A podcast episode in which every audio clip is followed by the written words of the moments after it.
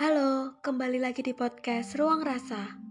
Di episode kali ini, aku pengen bahas dan bacain salah satu cerita dari pendengar podcast Ruang Rasa yang dikirim di awal tahun 2023 ini. Mungkin aku akan langsung baca ke inti ceritanya aja. Untuk salam dan berkenalannya, aku lewatin. Oke, langsung aku baca ya. Aku adalah orang yang jarang, bahkan terhitung sudah lama sekali tidak menjalani hubungan. Jadi ketika ada orang baru yang datang kepadaku dan minta untuk serius, aku tentu saja merasa ragu. Bukannya gimana-gimana, tapi aku sendiri juga masih ragu apa arti serius itu dan apakah aku bisa menjalaninya juga.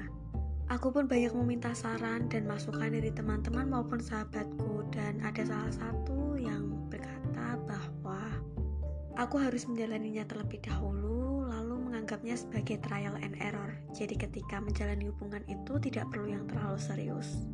Tentu saja aku juga merasa bahwa apakah aku ini mengkhianati pasanganku nanti atau tidak.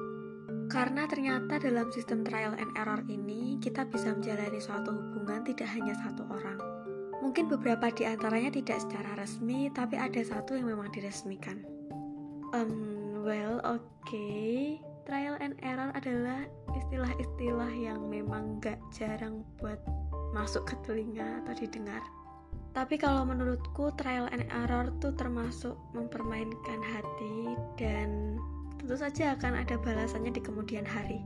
Kadang-kadang aku mikir kayak gini, kalau misalnya kita trial and error dan mempermainkan hati orang lain, mungkin karmanya tidak akan ke kita, tapi aku juga mikir bahwa aku juga punya saudara dan mungkin teman-teman pendengar podcast ruang rasa juga. Dan aku takutnya kalau memang berdampak ke saudara-saudaraku. Ya mungkin agak terdengar aneh tapi aku percaya bahwa setiap hal yang kita tanam tuh pasti akan kita tuai.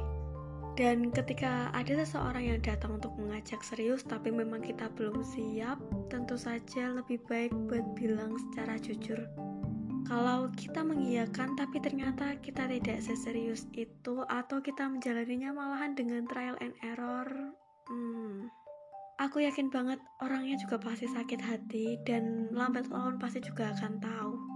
Aku sebenarnya juga bingung apakah trial and error ini juga sama halnya dengan selingkuh karena memang ya menjalani hubungan bukan hanya dengan satu orang saja. Terus kalau misalnya ditarik garis, sebenarnya kenapa sih trial and error?